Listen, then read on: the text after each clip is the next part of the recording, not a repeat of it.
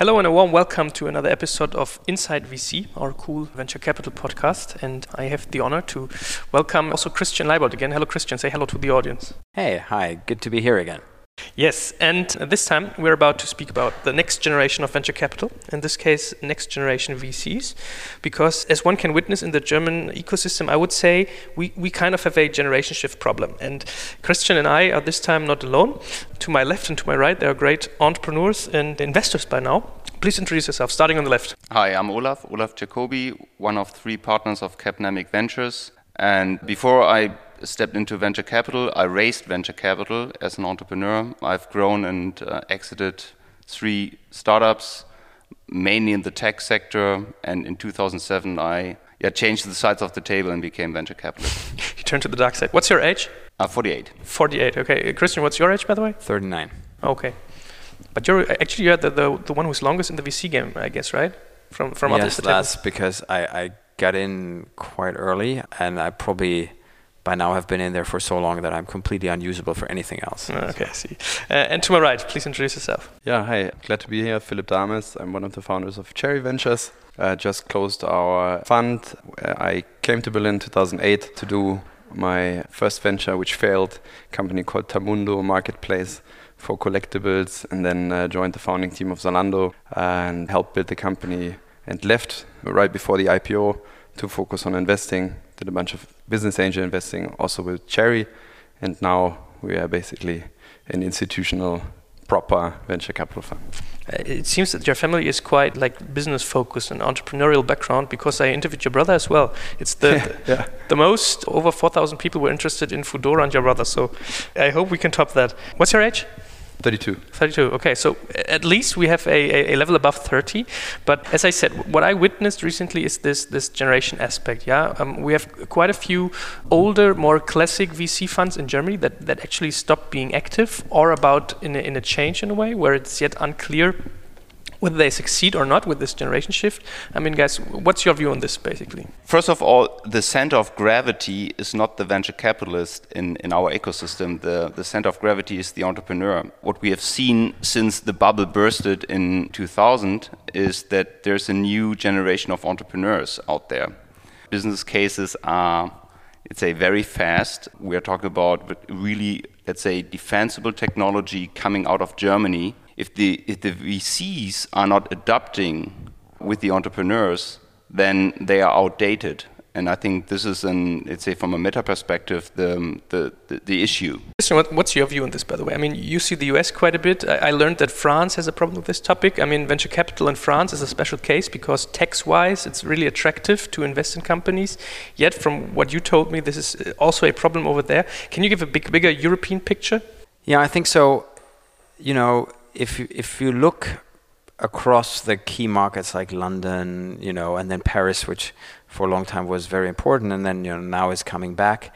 You have a lot of funds that were started in the late '90s, so now almost 20 years later, it's kind of natural that a lot of those people who started the funds back then are getting into an age where it's about to think about you know the next fund generation, and you have to remember every new fund you do is a 10-year commitment. So once you are maybe in your late 50s or early 60s, do you really want to enter into a new 10-year commitment and do LPs really want to back you for that period? And I think the challenge is a little bit that a lot of partnerships have worked together for a very long time, which by itself is fantastic, but have failed to bring in new people years ago. And you cannot then, in one moment to the other, manage transition in a fund. It takes years to bring other people into that partnership, allow them to get used to how your firm works, to develop their voice and position, and ultimately bring them to eye level. And I think a lot of people have kind of underestimated the power with which new funds are coming into the market and are creating pressure on some of the established partnerships to change. So now those folks that over the last five years or so haven't brought other people on board, or at least not the kind of people who can now really step up to the plate and, and work as partners, I think those funds are now all scrambling to hire. And it's it's a challenge because you really have to start early. Ideally, you start hiring somebody when you have a fresh fund to invest, as opposed to being at the end of a cycle of, of a fund and then you know thinking about kind of who's going to do the work for the next fund. That's not a good time. And I think that's what happened a little bit to, to a number of funds.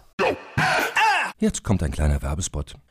Aufgepasst! Wusstest du, dass HR-Teams heutzutage mit mehr Aufgaben denn je konfrontiert sind? In der aktuellen Studie HR Trends, die Zukunft der Personalarbeit 2024 von Sage, wurden HR-Teams aus sieben verschiedenen Ländern und über 20 Branchen befragt, um top aktuelle Insights in der Entwicklung des Personalwesens zu geben. Sage entwickelt HR-Tools und Software für dein Unternehmen, um Lohnabrechnungen, Personalmanagement, Buchhaltung und mehr zu vereinfachen. So, und die Studie von Sage zeigt unter anderem, dass ganze 91% der HR-Teams angeben, dass ihre Arbeit Arbeitsbelastung im letzten Jahr zugenommen hat, aber gleichzeitig glauben 79 Prozent der Befragten, dass Automatisierung ihre Prozesse zukünftig verbessern und Zeit sparen kann. Ebenfalls spielt auch KI eine große Rolle. Derzeit nutzen etwa ein Drittel bereits Chatbots wie ChatGPT in ihren Prozessen und circa drei Viertel der PersonalleiterInnen sind sich bereits sicher, dass KI die Arbeitsweise im HR revolutionieren wird. Du merkst, die Studie ist vollgepackt mit Statistiken, überraschenden Erkenntnissen und Tipps für HR-Führungskräfte, die vorankommen wollen und zeigt eine Momentaufnahme der sich stetig wandelnden Rolle von HR heute. Am besten schaust du dir die Studie HR-Trends, die Zukunft der Personalarbeit 2024 selbst an. Unter digitalkompakt.de slash Sage, S-A-G-E, kannst du sie dir komplett kostenlos herunterladen. Und wie immer findest du alle Infos auch auf unserer Sponsorenseite unter digitalkompakt.de slash Sponsoren. Werbung Ende. I was just recently writing an article about one VC that's right now into the generation shift aspect. And when you take a look at the, the older ones in Germany, like Wellington or Neuhaus Partners, or the one I always forget the name of Technologiefonds, what's that? TVM. TVM, yeah, thank you. It seems they didn't manage to. Olaf, you said something like today there is less venture capital money in the market than 2005 or something, right? Yeah. So if we take the BVK figures, market figures from our, um, let's say, industry association, what we see that the liquid funds, committed capital in German venture capital funds, are still lower than beginning of 2000 or 2005. Why? Because some old bigger funds, let's say, just disappeared. There's new fresh fund. Luckily, funds like Cherry Ventures, Power, Capnamic Ventures, Point Nine we're able to raise new funds so that our market is not totally dried out. But yet, new funds often achieve small amounts of money, as far as I understood, right? Well, on one hand side, maybe they achieve smaller amounts of committed capital, but sometimes, or even more often, they don't want to raise a 250 million fund because it's rather tough to pay back three times the fund in 10 or 12 years. Hmm. I mean, I was asking myself, speaking about this aspect with the amount of money in the market being lower than 2005 and all these different players being out of the market by now, did anyone at all manage this generation shift so far in Germany when it comes to venture capital? So it's dead silence. I mean, I think, you know, well, I think there are two aspects, to be honest. I think one is we're just entering the period where this becomes critical. So I think you can have been perfectly successful by you know having a stable team over the last 15 years and not having answered that question but you're going to have to answer it at some point relatively soon okay? So i think we should revisit that question maybe in a few years uh, and then maybe the results are going to look different. I would completely immodestly and arrogantly claim for us that we're doing a decent job at it simply because you know we've brought on a number of people over the last couple of years, and a lot of them as partners, but also if you look at myself, you know, our firm was started in the late 90s. I joined as an associate. So as a completely clueless guy, I was an engineer, I had no idea about venture capital and sort of, you know, worked my way up. We believe in an equal partnership as sort of the ultimate goal and I think we have a couple of cases where we can say people have moved internally, starting all the way at the bottom, like me, or also people who've come in later at much more senior positions, but they've moved all the way up to the equal partnership. And so I think that's what we're, you know, quite happy about that it's worked. But it's something that you know didn't work overnight, but it's been a process over over many years, really. Yeah. Yeah, and I think even for us, I mean, we are we are relatively new in the game, but uh, when we hire someone for the team, in fact, we are already thinking about how can that person develop and will it be someone that uh, can take more responsibility in the next fund? And i think generally if you look at career paths in vc You have on the one hand, you have kind of like the I want to do this for I don't know two three years, get the exposure, kind of have exposure to many different deals and industries and, and aspects of technology, and then I want to move on, start my own business or do something completely different. And I think the other one is is, is the one in, in Christian's case, someone who joins a firm early on and then uh, does a good job, develops a good track record of investing, and then eventually becomes part of the partnership. Let's do one step back question is why is a generation shift important? You know, maybe there is a team of three VCs raising a fund, doing one fund generation, and then they will go out of the market. But this is wrong in my perspective. If we see the very successful funds or firms, VC firms in the US, like Sequoia, Kleiner, NEA, Greylock, you name it, all of them have managed successions and what is the outcome for the ecosystem? It's a, a very tight network, sometimes 30 years old, through the entire industry, and a young partner can build on this network.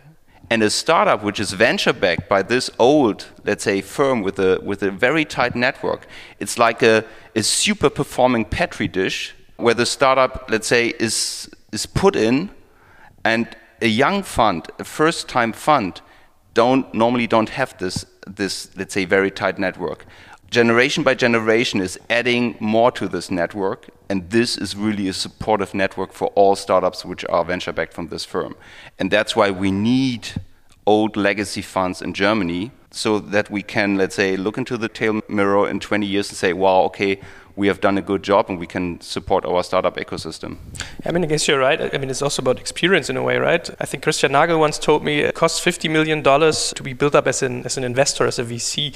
You said uh, 20 million in 10 years. So somewhere between 20 and 50 million dollars. So it, it, does make sense to keep this knowledge in the, in the market and the, the, the, the connections. Yet I sometimes ask myself, usually from what I learned is investors are kind of ego machines in a way. At, at, least I witnessed this that investors often have quite big egos. Is this just something that's superficial and that might be wrong because from an external perspective, or is it true? Because when it comes to uh, generation shifting, it comes to sharing. Sharing is caring.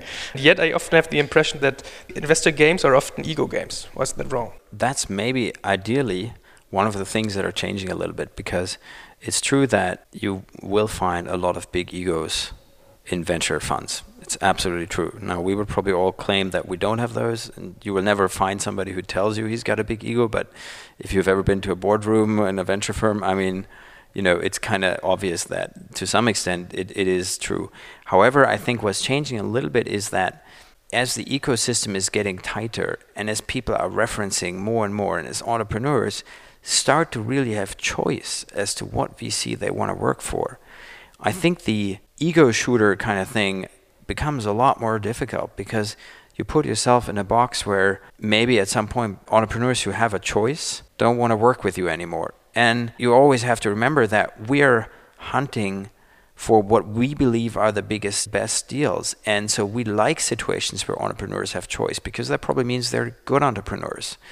We have to be referenceable and not come across as people who are, you know, condescending or kind of always know everything better because that's going to make it hard for us to get that one deal where an entrepreneur does have several term sheets. So hopefully it's changing a lot a little bit as the ecosystem is maturing and I think that's that's definitely a good development. The one thing that is maybe a little positive about the ego is sometimes an entrepreneur needs somebody who really places a gutsy bet. And sometimes people who have a strong ego and believe in what they see is okay, even if everybody around them tells them your idea is wrong, then maybe sometimes that's actually also positive, or that's maybe one of the reasons why you have a lot of those egos among VCs. But I think as a behavioral trait, it's definitely losing proposition over the long term and, and not so prevalent anymore. Funnily, you just said uh, an, a, an, entrepreneur is able to choose for uh, which investor he is going to work for. Isn't not going to work for, but you know who he wants to take funding from or work with. Because I was about to say, isn't it actually the other way around? At least at the, at the same level, yeah, investors and entrepreneurs. No, absolutely. So. If the choice is with the entrepreneur, which you know, again, in a good situation, it is absolutely. I think that's another aspect where you, as a VC, we always say we are salespeople for money, right? At the end of the day, we're selling money and we're selling it by telling the entrepreneur, here's what comes with the money, right? Those are the things we can help you with. And that's why every VC has a different angle at that. And that's good because that way it can be complementary when you invest together. But that's how it has to work. How about Cherry, by the way? Did you think about all these strategic aspects when you started your fund, or was it, you know, you might have also go to a VC, say, hey, I'm doing this for two to three years, then raise my own fund as others do? Was this an option, or did you didn't think about it at all? No, we didn't really think about doing that because we'd already invested quite a lot with our first small fund as business angels, and uh, we thought about many different ways of, of professionalizing our investment activity. And I think what we saw as well what uh, what Christian just said is that the, the ecosystem is, is somewhat maturing in a sense that you know entrepreneurs tend to have a choice today in terms of who who they want to be working with. And for us also as entrepreneurs pitching to VCs we kind of saw a similar development that on the one hand we have all these great entrepreneurs in the market that have global ambitions. It's no longer only you know copy paste execution models but it's actually innovative business models that are emerging here in Berlin. And at the same time the VC landscape has yeah at least to some extent not really caught up with that development.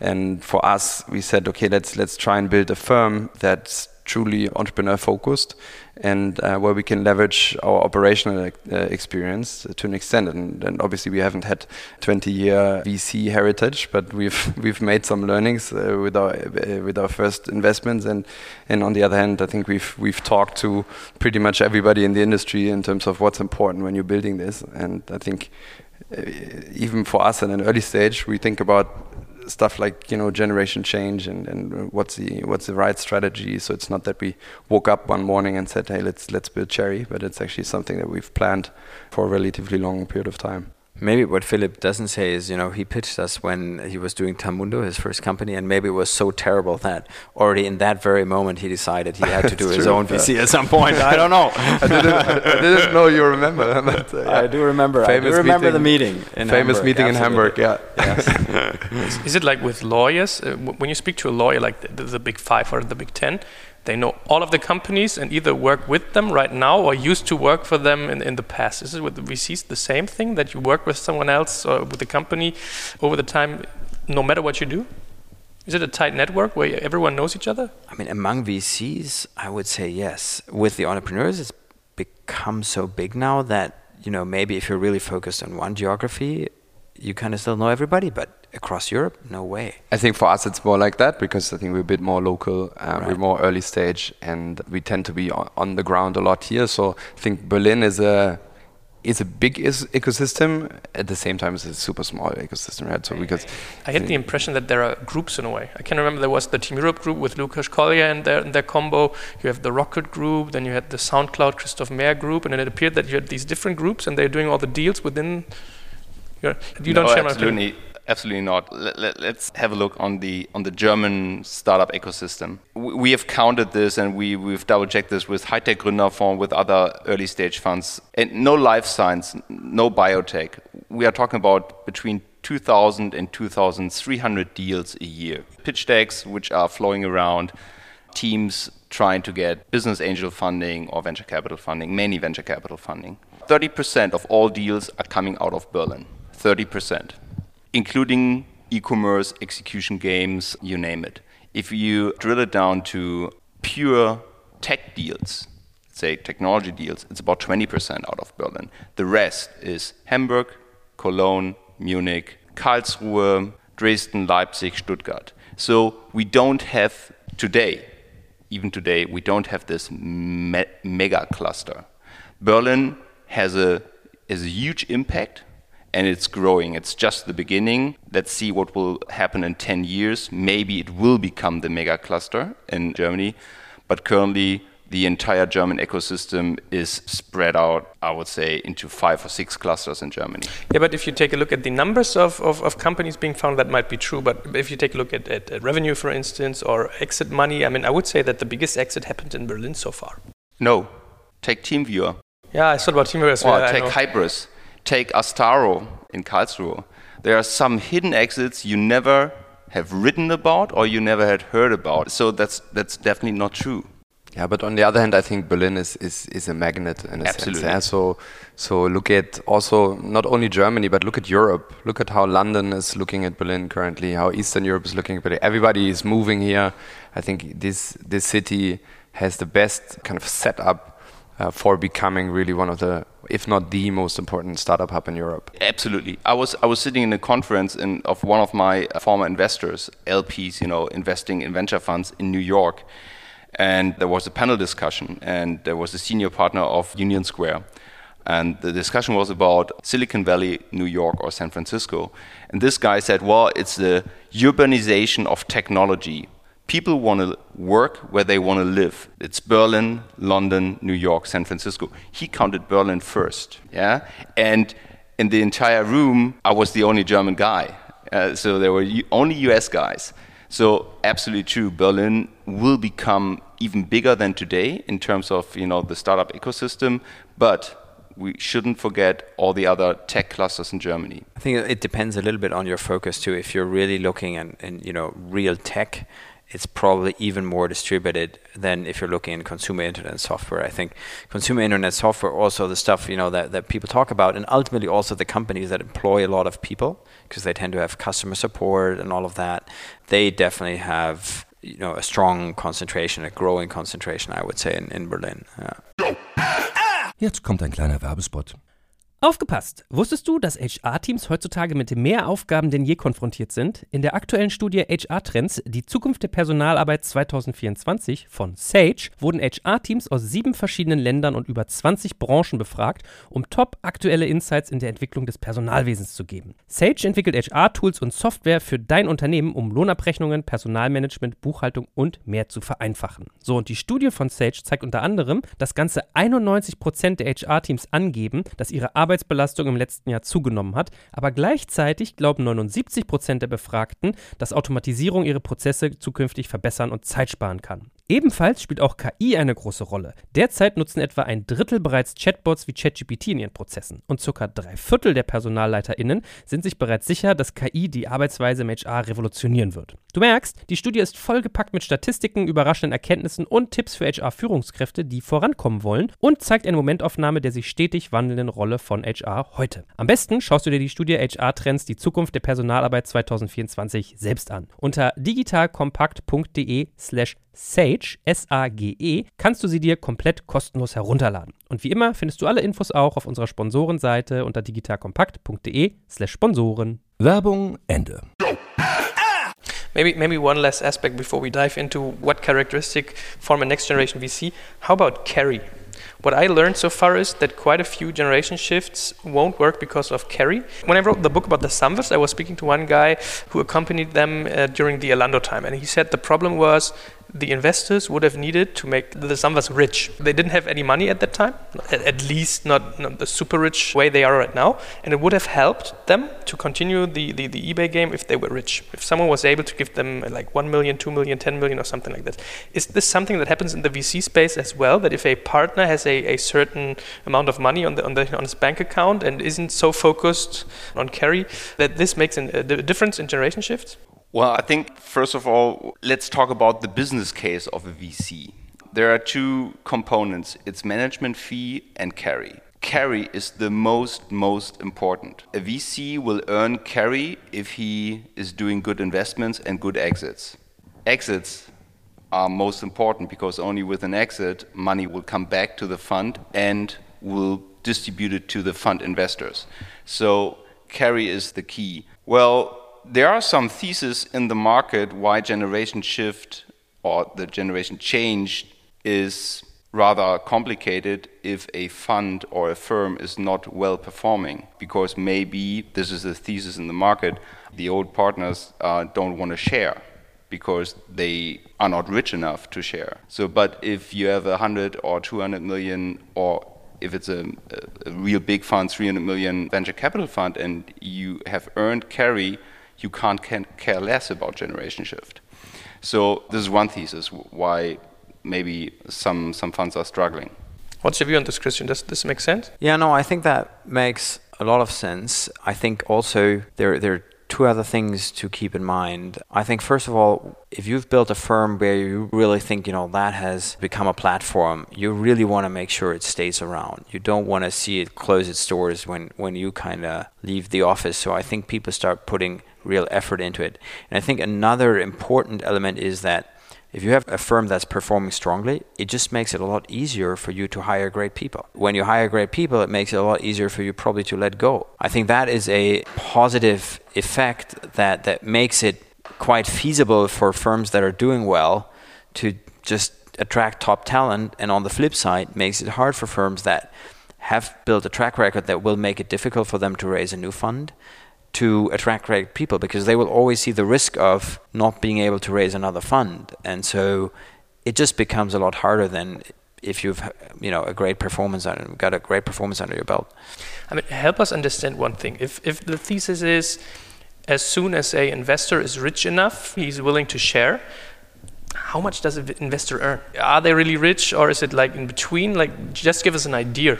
Because I'm asking myself, is there someone who became a multimillionaire by doing investments? And that's rather rare. In the United States, you have venture capital investors which are, of course, um, yeah, but you know, more than millionaires. But I think none of us, and I would say the majority in the German venture capital market is is doing this because they want to get rich.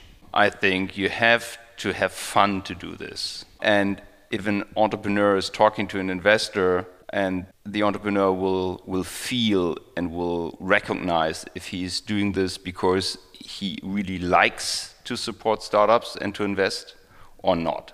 Sure, there's a business case, and at the end, we are the majority of the money we are investing is money from our investors, from pension funds, from corporates, you name it, and they want to get back a, a multiple and a good return and that's why we have to generate money. So, and if we generate money, we will earn money. Perfectly makes sense, but but are investors like rich usually? Normally, you have to be somehow rich in order to become a venture capitalist because you have to invest in your fund, your own money. But it, it, it depends, you know. The thing is, like, the fund cycles are very long, right? So I think if you do a good job as an investor, you can absolutely become rich. Absolutely. I think, however, it just takes long because fund cycles are long. It is probably less risky than doing a single investment in or you know putting all your eggs in one basket as people say which is becoming an entrepreneur right? Since you don't have the luxury of diversifying if you're an entrepreneur. So it i think is probably less risky. It's probably let's say less extreme in a way right? But of course you know it takes longer. And so maybe actually it taking longer makes it very risky again because there are a lot of things that can go wrong over time. Filip doesn't share your opinion. I don't know. I think at the end it comes down to what you want to what do you want to achieve. Do you want to build a firm that's there to stay? Do you want to build a brand also at the end of the day that's in some way also differentiated in the, in the market? When we decided to do Cherry, we realized obviously it's it's it's a very very long commitment. It's not 10 years, but usually it's it's much more than that because you know after the investment period you start raising another fund, then the new fund's 10 years again. So you're in this for a very long time, and and at the end, if we wanted to build something that's you know Christian, Daniel, and Philip, it would have been like a completely different motivation than building a firm and building Cherry, which we hope will be there for generations, hopefully. Yeah. So uh, I think at the end of the day, yes, of course, everybody wants to build big companies because big companies mean great returns for your investors and eventually also mean mean carry. But at the end of the day, it's it's I think more of a you know mindset with which you start. I mean, ideally, you ideally this is the last job you ever do. So I've been doing this for 14 years. I don't think I'm going to do you know a different job anymore. So I agree with that 100. percent But Filip, to be honest, at the same time, you won't have given your investors terms where you don't take carry, right? Of course. Yeah, sure. The economics are part of the game. That again is necessary because that's how you attract great people, right? Still, on the other hand, yeah. if you, I think, if you want to optimize your return as an investor and you're in the situation where you can invest personally, then I think this is probably the more straightforward way to do so because you can be more flexible. You don't really have to think about fund economics. You can do a small ticket left and right. So it's I think it's a very different game investing as a business angel than uh, investing as a VC. Mm. The the other interesting thing that people often quote in this context is that you know you spend as much time on an investment in a company where you deploy one million in an early stage company, and you know there's a lot of questions still, as you know somebody might spend on investing 10 million in a later stage company where there's a different set of questions, and you know you have a more profound due diligence process. But at the end of the day, in terms of the partner's time, it may be quite similar. However, of course, the carried interest on a 10 million investment is going to be 10x that of a 1 million investment, assuming the same multiple, right? So, of course, people who really want to make money typically move up the ladder to private equity or you know later stage funds because sometimes the economics are more attractive than in, in early stage. Uh, let's dive into the uh, characteristics of next generation VC then. I mean, interestingly, we have different generations right here. Starting with you, Filip. What would you say is the, the, the typical aspect of a next generation VC? What, what differs from these first time funds that started and, and renewed the business right now? I think it's a, it's a bit in how they see the entrepreneur realizing that there's a number of funds in the market. I think you said it.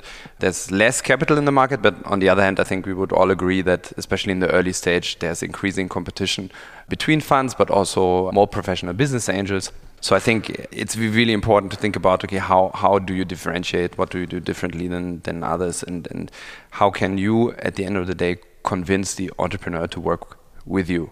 I think that's something that might not have been part so much of the thinking of like more traditional VCs. And, and for us, it's really to work with the entrepreneur on eye level, trying build something together rather than, you know, meeting every couple of months for a board meeting and screaming if the numbers go in the wrong direction. But it's, it's more of a, we are in this together. We will be in this for a long time, and it's it's very much you know a sparring on eye level rather than you know a investors up here, entrepreneur down here um, kind of relationship. So I'm not saying all the VCs had that type of approach, but I think the tendency goes very much to put the entrepreneur first.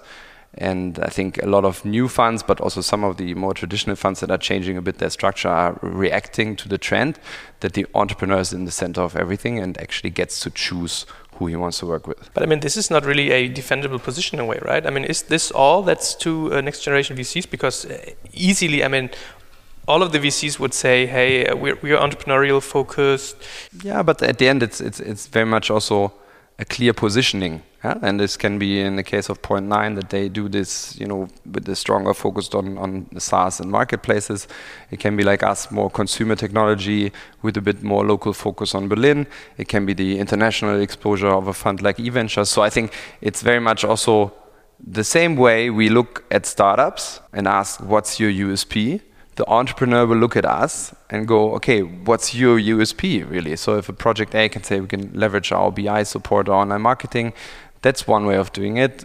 The way Point Nine is doing is another one. So I think at the end of the day, you need to have one. Otherwise, you're you know just part of the noise. The market is professionalizing. It's not more about just providing capital. It's about providing capital with a certain twist, let's call it that. So I think it's just a you know maturity that's coming into the market with more players that each carve out you know their clear positioning. And that is very beneficial for the entrepreneur because you're no longer just looking for money and you know there is a number of VCs relatively small number and you know they're kind of all undifferentiated. You can try to find one that probably fits your need.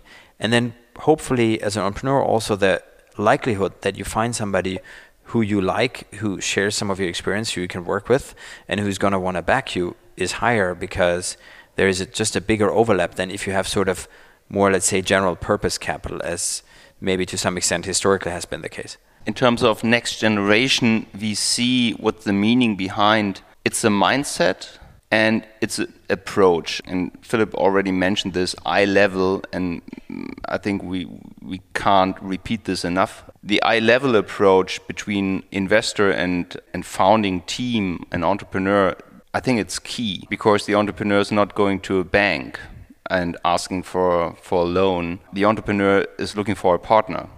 Money is easy. A good team will get money. Um, as I've said, the center of gravity is the founder is the entrepreneur. If there is no VC in the market, a good team with a good case will get money from wherever. If there are no VCs, the ecosystem will somehow survive. So we are not the, the center.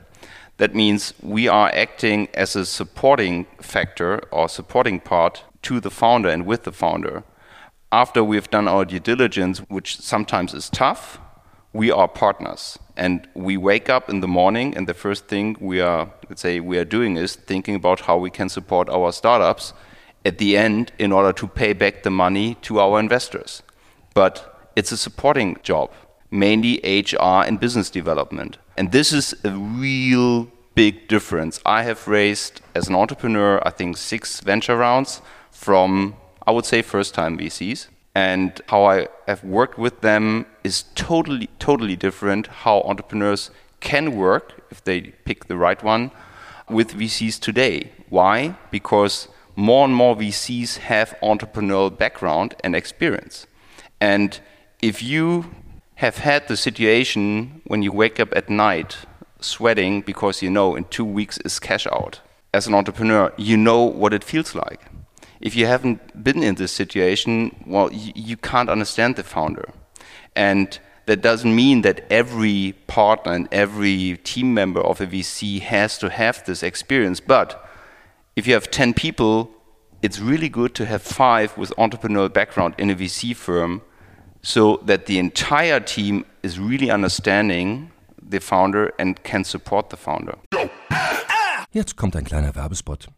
Aufgepasst! Wusstest du, dass HR-Teams heutzutage mit mehr Aufgaben denn je konfrontiert sind? In der aktuellen Studie HR Trends, die Zukunft der Personalarbeit 2024 von Sage, wurden HR-Teams aus sieben verschiedenen Ländern und über 20 Branchen befragt, um top aktuelle Insights in der Entwicklung des Personalwesens zu geben. Sage entwickelt HR-Tools und Software für dein Unternehmen, um Lohnabrechnungen, Personalmanagement, Buchhaltung und mehr zu vereinfachen. So, und die Studie von Sage zeigt unter anderem, dass ganze 91% der HR-Teams angeben, dass ihre Arbeit Arbeitsbelastung im letzten Jahr zugenommen hat, aber gleichzeitig glauben 79 Prozent der Befragten, dass Automatisierung ihre Prozesse zukünftig verbessern und Zeit sparen kann. Ebenfalls spielt auch KI eine große Rolle. Derzeit nutzen etwa ein Drittel bereits Chatbots wie ChatGPT in ihren Prozessen und circa drei Viertel der PersonalleiterInnen sind sich bereits sicher, dass KI die Arbeitsweise im HR revolutionieren wird. Du merkst, die Studie ist vollgepackt mit Statistiken, überraschenden Erkenntnissen und Tipps für HR-Führungskräfte, die vorankommen wollen und zeigt eine Momentaufnahme der sich stetig wandelnden Rolle von HR heute. Am besten schaust du dir die Studie HR-Trends, die Zukunft der Personalarbeit 2024 selbst an. Unter digitalkompakt.de slash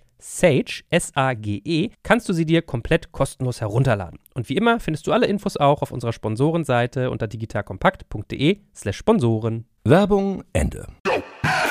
What you just mentioned, this being on one level, like this, this eye level aspect, I would think that this is something normal, something I would expect from every VC and not only a next generation VC. as a Definitely not.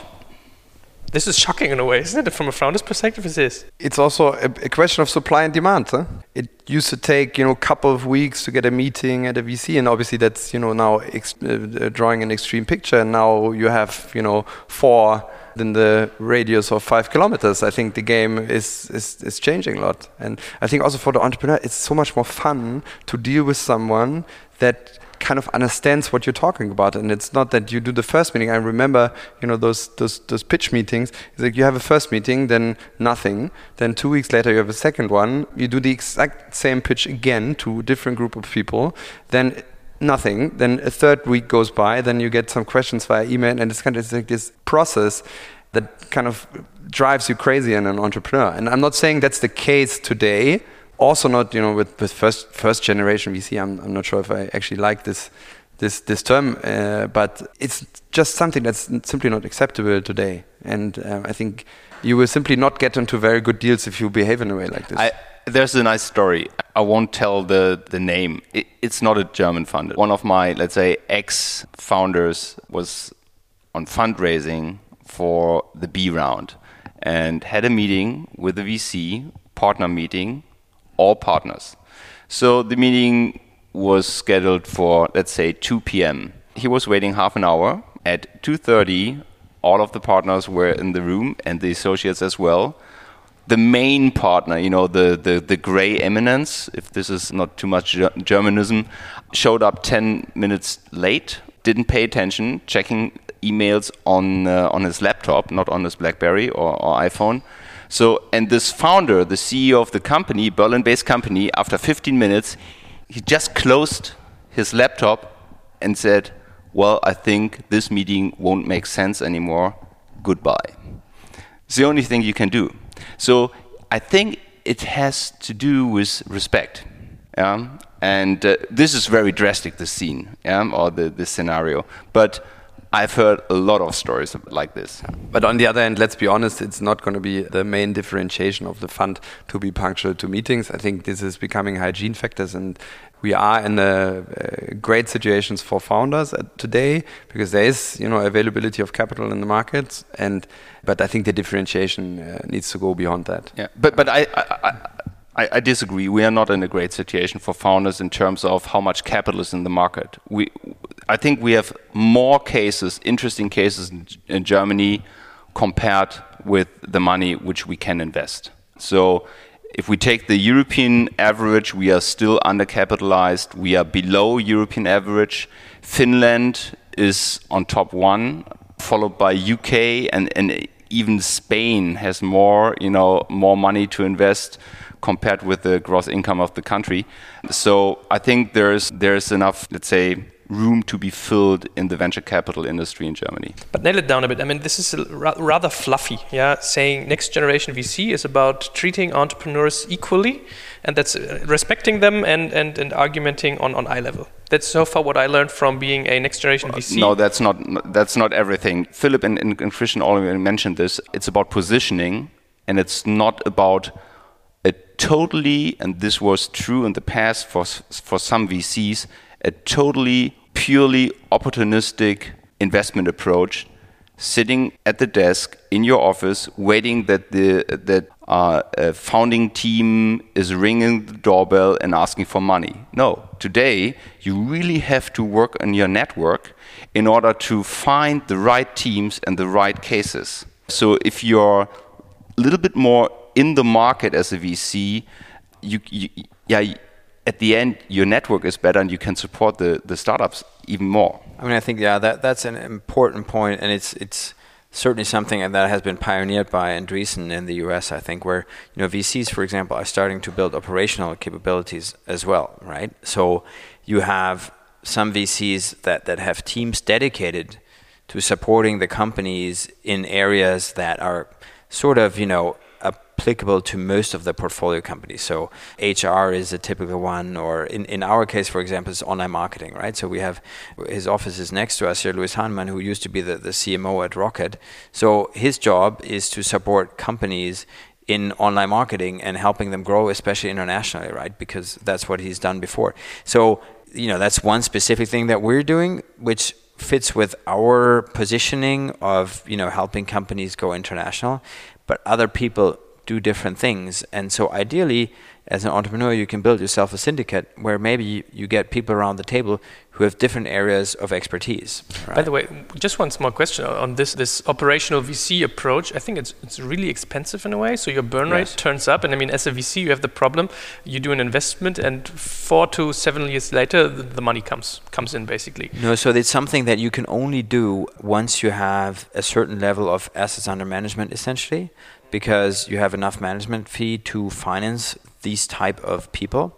Or that's the other thing and that comes back to the business model. If you're a vc that has a strong track record and where people have made carry then you know a lot of the partners can actually say we're happy to take a very low salary and invest rather in people who help us make our portfolio better and therefore our return stronger, which again, at the end of the day, is going to result in better fund performance and more carry.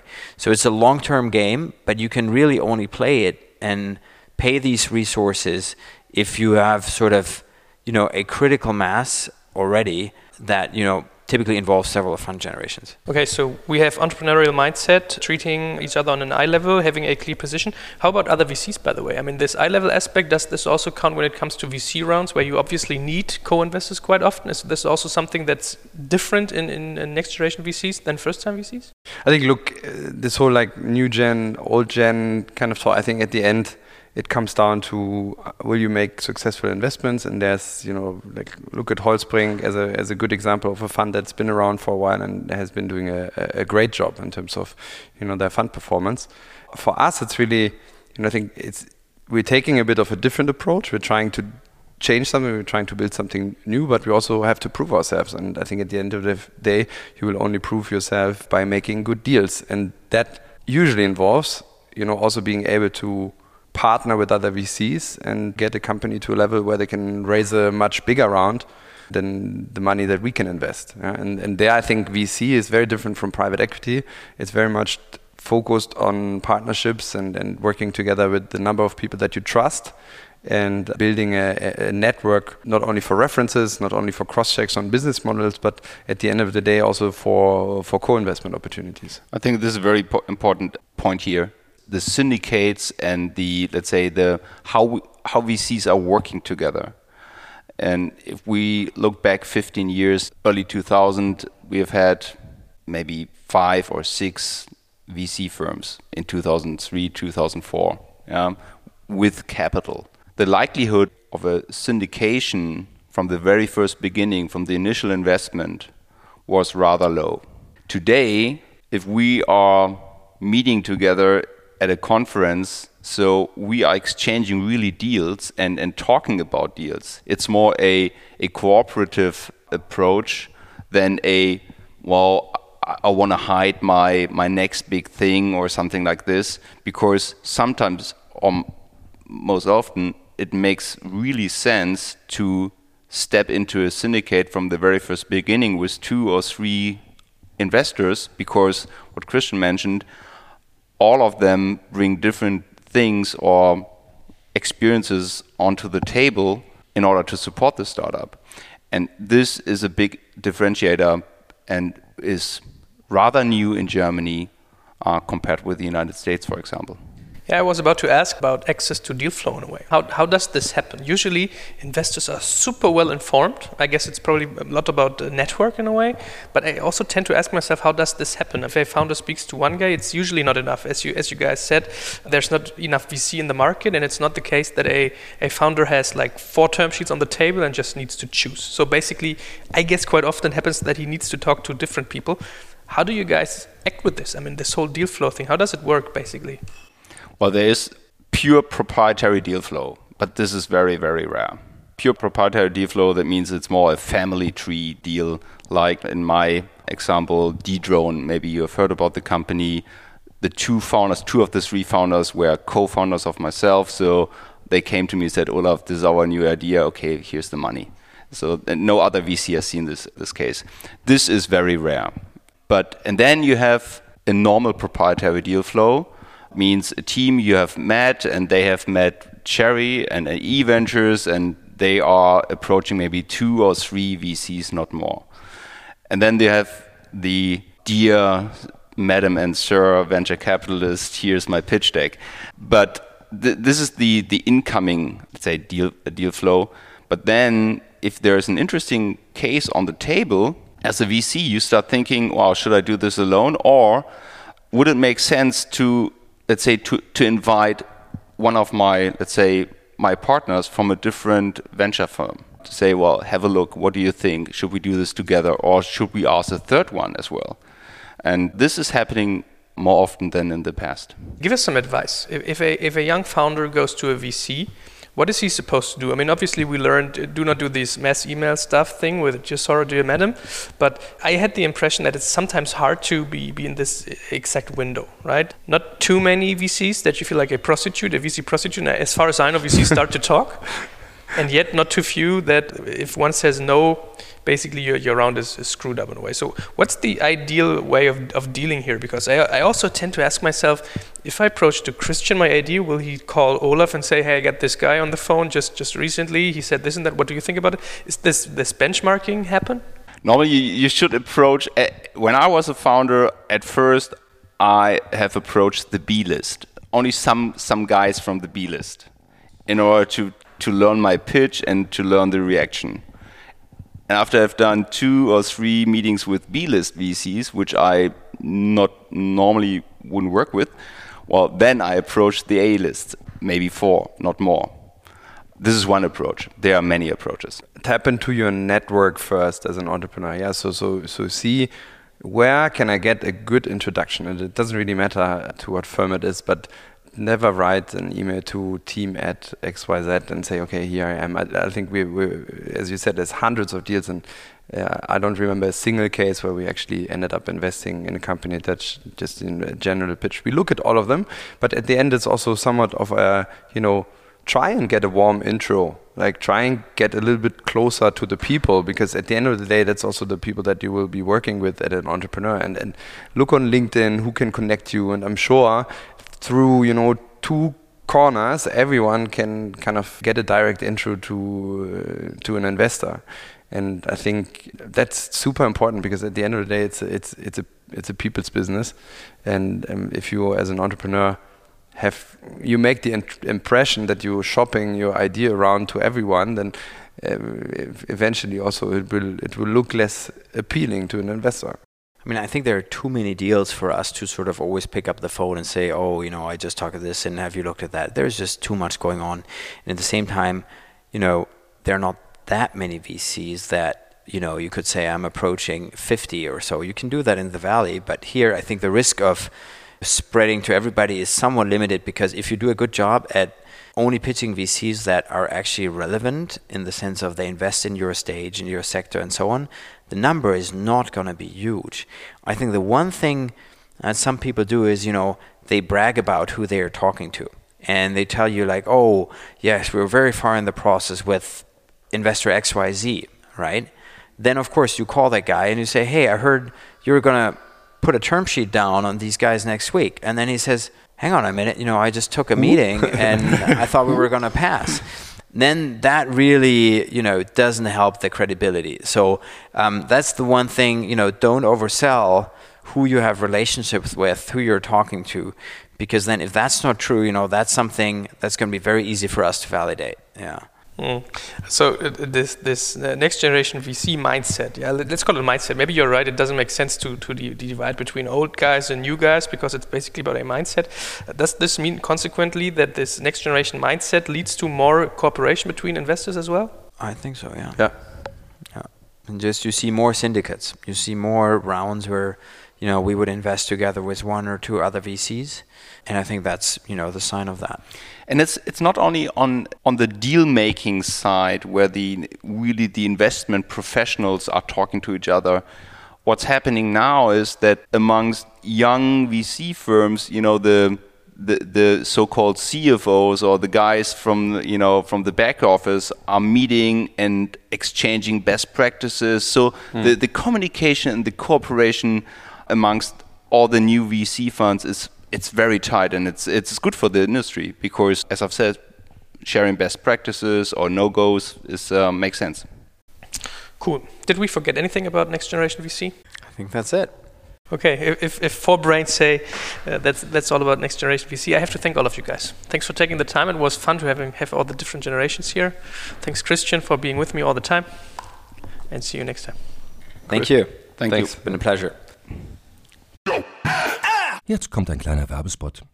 Aufgepasst! Wusstest du, dass HR-Teams heutzutage mit mehr Aufgaben denn je konfrontiert sind? In der aktuellen Studie HR Trends, die Zukunft der Personalarbeit 2024 von Sage, wurden HR-Teams aus sieben verschiedenen Ländern und über 20 Branchen befragt, um top aktuelle Insights in der Entwicklung des Personalwesens zu geben. Sage entwickelt HR-Tools und Software für dein Unternehmen, um Lohnabrechnungen, Personalmanagement, Buchhaltung und mehr zu vereinfachen. So, und die Studie von Sage zeigt unter anderem, dass ganze 91% der HR-Teams angeben, dass ihre Arbeit Arbeitsbelastung im letzten Jahr zugenommen hat, aber gleichzeitig glauben 79 Prozent der Befragten, dass Automatisierung ihre Prozesse zukünftig verbessern und Zeit sparen kann. Ebenfalls spielt auch KI eine große Rolle. Derzeit nutzen etwa ein Drittel bereits Chatbots wie ChatGPT in ihren Prozessen und circa drei Viertel der PersonalleiterInnen sind sich bereits sicher, dass KI die Arbeitsweise im HR revolutionieren wird. Du merkst, die Studie ist vollgepackt mit Statistiken, überraschenden Erkenntnissen und Tipps für HR-Führungskräfte, die vorankommen wollen und zeigt eine Momentaufnahme der sich stetig wandelnden Rolle von HR heute. Am besten schaust du dir die Studie HR-Trends, die Zukunft der Personalarbeit 2024 selbst an. Unter digitalkompakt.de slash Sage, S-A-G-E, kannst du sie dir komplett kostenlos herunterladen. Und wie immer findest du alle Infos auch auf unserer Sponsorenseite unter digitalkompakt.de slash Sponsoren. Werbung Ende.